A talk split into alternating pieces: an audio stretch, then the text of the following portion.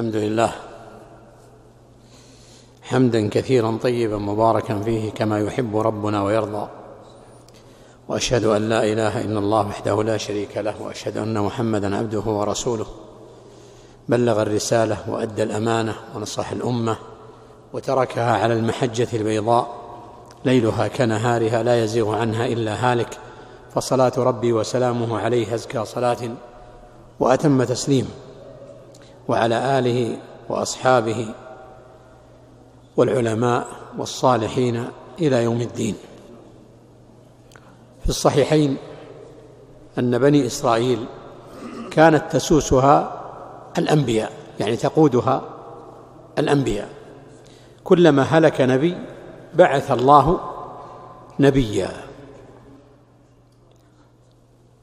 ولما كان نبينا صلى الله عليه وسلم خاتم الأنبياء وليس بعده نبي جعل الله عز وجل له خلفاء وورثه خلفاء وورثه. يقول النبي عليه الصلاة والسلام كما عند الترمذي وعلقه البخاري وإن الأنبياء لم يورثوا لم يورثوا دينارا ولا درهما وإنما ورثوا العلم. فمن أخذه أخذ بحظ وافر. فالنبي صلى الله عليه وسلم جعل العلماء هم ورثة الأنبياء. وقدر العلماء في الشرع كبير والنصوص على فضل العلماء وعلى مكانة العلماء كثيرة في الكتاب وفي السنة. وقد ذكر ابن القيم رحمه الله في كتابه مفتاح دار السعادة أكثر تفضيل العلم من أكثر من مائه وخمسين وجها. تفضيل العلم تفضيل أهله تفضيل العلم وتفضيل العلماء. وذكر وجوها كثيرة منها أن الله عز وجل استشهد بهم على أعظم مشهود. شهد الله أنه لا إله إلا هو والملائكة وأولو العلم قائما بالقسط لا إله إلا هو. فاستشهد الله عز وجل بهم على التوحيد. قرن شهادة الله شهادته سبحانه وتعالى بشهادة الملائكة وشهادة أهل العلم. والله عز وجل قد أحال عليهم في السؤال. فاسألوا أهل الذكر إن كنتم لا تعلمون. المراد بهم هنا العلماء. وهذا يدل على أن العالم له مكانة في الإسلام مكانة عظيمة.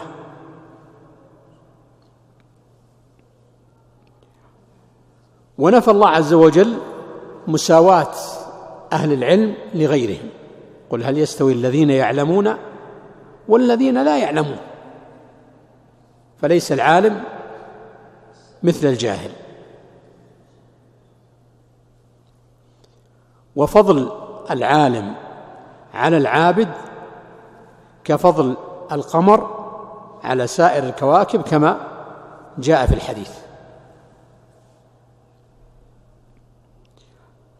وأثبت الله عز وجل الخشية لأهل العلم. إنما يخشى الله من عباده العلماء. أثبت لهم الخشية وأنهم أهل الخوف من الله عز وجل وأنهم أنه الإنسان أن الإنسان كلما كان بالله أعرف كان منه أخوف. كان أكثر خشية لله عز وجل. وأهل العلم هم أهل النظر الثاقب. وقال الذين أوتوا العلم ويلكم ثواب الله خير. يعني إذا أقبلت الأمور واذا همت الفتن اشتبهت الأمور على الناس فكان الرجوع إلى العلماء.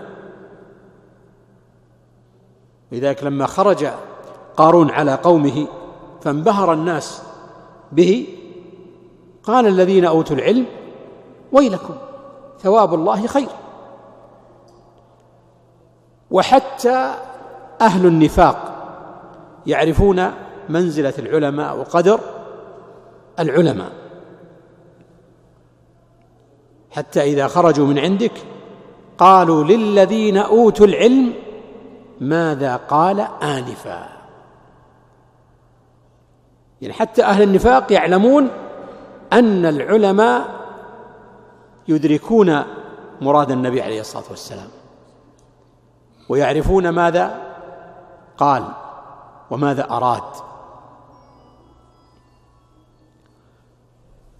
وهم العالمون بكتاب الله عز وجل.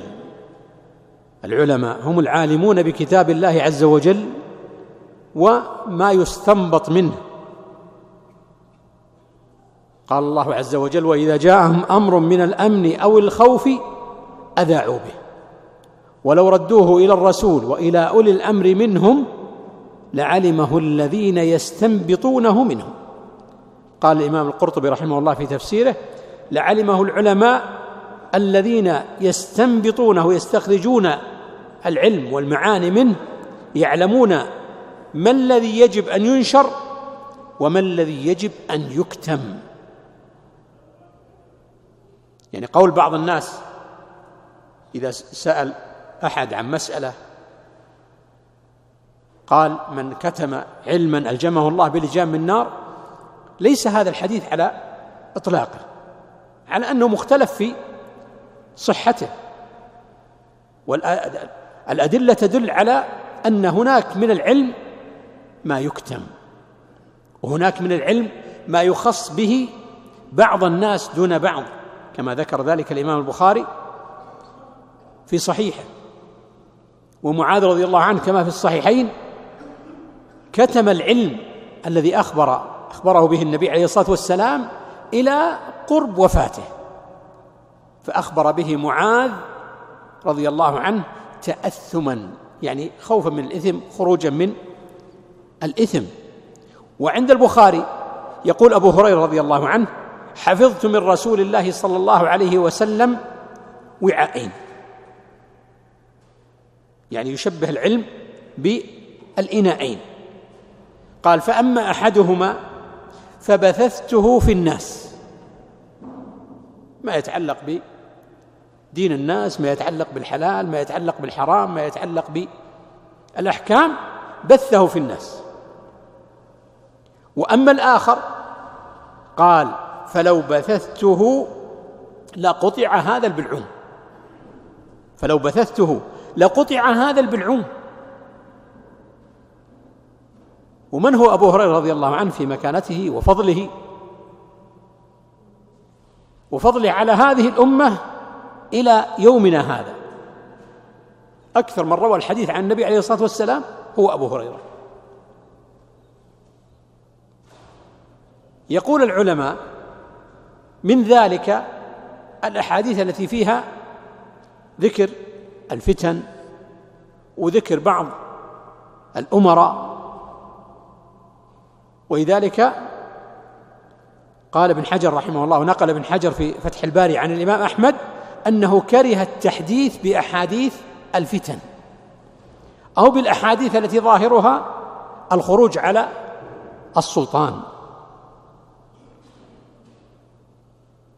فبعض الناس يقول لا تكتم العلم.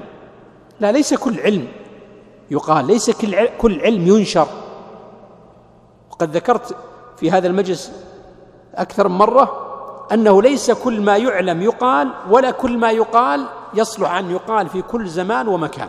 وذكرت قول عمر رضي الله عنه وأنه هم أن يخطب بالناس في الموسم في الحج فأشار عليه عبد الرحمن بن عوف رضي الله عنه أن ينتظر حتى يرجع إلى المدينة فاستحسن عمر رضي الله عنه قوله ولم يتكلم في ذلك الموضع ولم يخطب بالناس بل انتظر حتى رجع إلى المدينة فخطب ووضح وبين.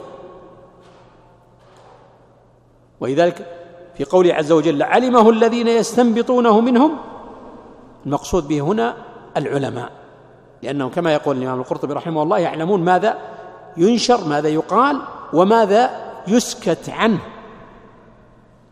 اليوم تجد بعض الناس يعتب على العلماء ويعيب على العلماء أنهم في بعض المواضع سكتوا أنهم لم يتكلموا.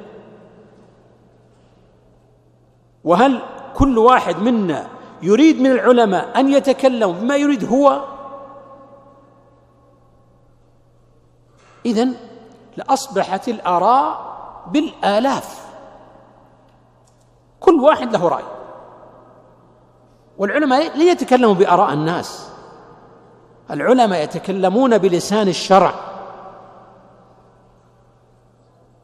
وبعض الناس حتى في الفتوى إذا سأل يأتي ببعض الأدلة أحيانا أو بعض الآراء أو يعني يسوق بعض الكلمات كأنه يقول لمن يسأل لمن يسأله من يسأله كأنه يقول له قل لي كذا قل لي الجواب كذا. وهذا موجود في الناس.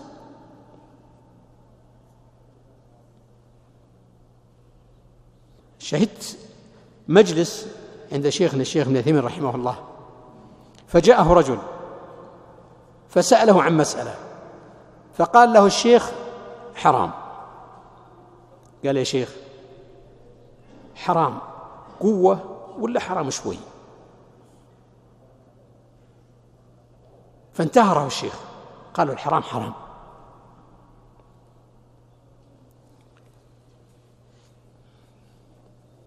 وأثنى الله عز وجل وزكى صدور أهل العلم. قال الله عز وجل بل هو آيات بينات في صدور الذين أوتوا العلم. يعني القرآن. آيات بينات في صدور العلماء. وأثبت الله عز وجل أن العلماء على الحق ويرى الذين أوتوا العلم الذي أنزل إليك من ربك هو الحق. والرفعه في الدنيا والآخرة لأهل العلم لأهل العلم. يرفع الله الذين آمنوا منكم والذين أوتوا العلم درجات. لما خرج عمر يوم من الأيام وذهب في طريق مكة فلقيه نافع ابن الحارث. وكان عمر قد ولاه على مكة. فقال له من وليت على أهل الوادي يعني على أهل مكة. قال وليت عليهم ابن أبزة. رجل غير معروف. قال عمر ومن ابن أبزة؟ قال يا أمير المؤمنين مولى من موالينا. يعني عبد من عبيدنا. قال وتولي على أهل الوادي على سادات قريش. تولي على أهل الوادي مولى؟ قال يا أمير المؤمنين إنه حافظ لكتاب الله. قال عمر رضي الله عنه سمعت النبي صلى الله عليه وسلم يقول إن الله يرفع بهذا الكتاب أقواما ويضع به آخرين. والحديث عند مسلم. لو لم يكن للعلماء إلا هذه الفضيلة أنهم من أهل القرآن وأن من إجلال الله إجلال صاحب القرآن كما جاء في الحديث في المسند. لو لم يكن للعلماء إلا هذه الفضيلة لكفى. لو لم يكن لهم إلا كبر السن لكفى. وفي الحديث في المسند أيضا ليس منا. من لم يرحم صغيرنا ويوقر كبيرنا ويعرف لعالمنا حقه. وإن كانت هذه اللفظة فيها خلاف مختلف فيها لكن على أقل الأحوال العلماء في الغالب كبار سن. ثم يأتيك شاب مراهق من حدثاء الأسنان كما وصفهم النبي عليه الصلاة والسلام ويصف هؤلاء الذين أمضوا في العلم أكثر من خمسين سنة. يعني بعضهم قد جاوز السبعين فيسميه باسمه مصغرا. وهو من كبار العلماء. تجد هذا في مواقع التواصل تجد هذا في بعض المجالس. يسفهون آراء العلماء وهذه يترتب عليها محاذير. من المحاذير أن هذا الكلام وتصغير العلماء وتحقير العلماء مع أنه مخالف لقول النبي عليه الصلاة والسلام ليس منا. من لم يعرف يرحم صغيرنا ويوقر كبيرنا إلا أن فيه إسقاط للعلماء.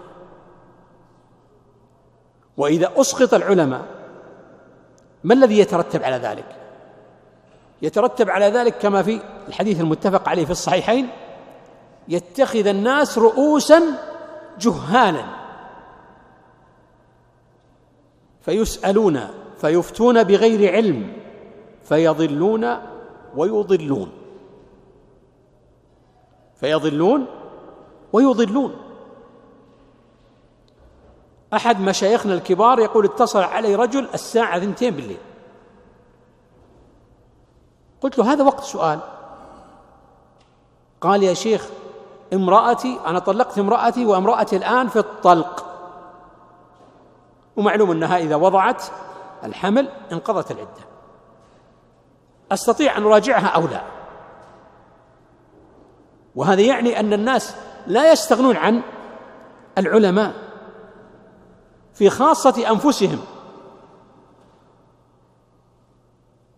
وأحدهم يتصل على شيخ آخر قبل الفجر يقول ما أصلي؟ ما استطعت أن أصلي. ماذا بك في ليالي الشتاء؟ ماذا بك؟ قال عندي وسواس. يعني هو لا يستطيع أن يفتي نفسه في أحكام الطهارة المتعلقة به. هو لا يستطيع أن يفتي نفسه بأحكام الطلاق والرجعة المتعلقة به. ثم يأتي من يقدح في العلماء يأتي من يطعن فيهم. والله إن هذا عند الله العظيم. ماذا يعيبون على العلماء؟ ماذا ينقمون عليهم؟ ربما يعيبون عليهم أنهم لا يتكلمون كما يريدون هم كما ذكرت قبل قليل. أو يقولون هم لا يصدعون بالحق. وهل من شرط الصدع بالحق أن يكون على الملأ؟ ثم هل من شرط العالم أن يكون كذلك؟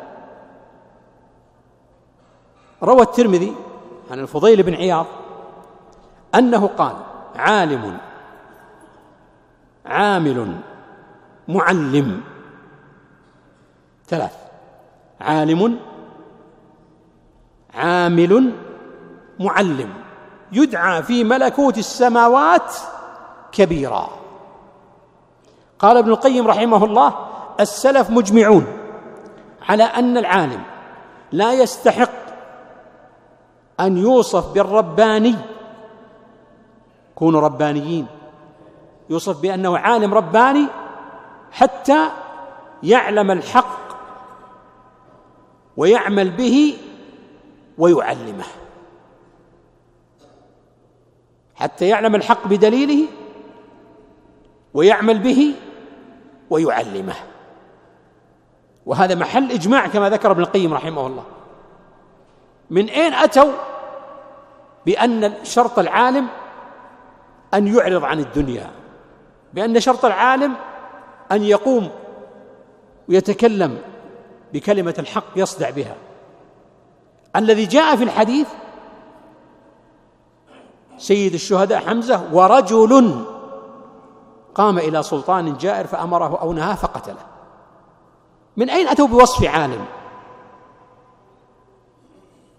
هذه متعلقة برجل بوصف الرجولة لا بوصف العلم. فأنا وأنت عندما نلقي بالله مع العلماء نخرج أنفسنا من هذا الوصف من وصف الرجولة. ليس الأمر متعلق بالعلماء. من أين أتوا بأن العالم لا يكون صاحب مال؟ النبي عليه الصلاة والسلام قال لعمرو بن العاص رضي الله عنه نعم المال الصالح للرجل الصالح كما في المسند بإسناد صحيح. يقول سفيان الثوري رحمه الله وكان رأسا في الزهد كما في سيرته. يقول كان المال يكره فيما مضى وأما اليوم فهو ترس المؤمن. وراى رجل في يد سفيان دنانير فقال تمسك الدنانير وأنت سفيان؟ يعني وأنت بهذه المكانه الزهد والعلم؟ قال اسكت فلولاها لتمندل بنا الملوك.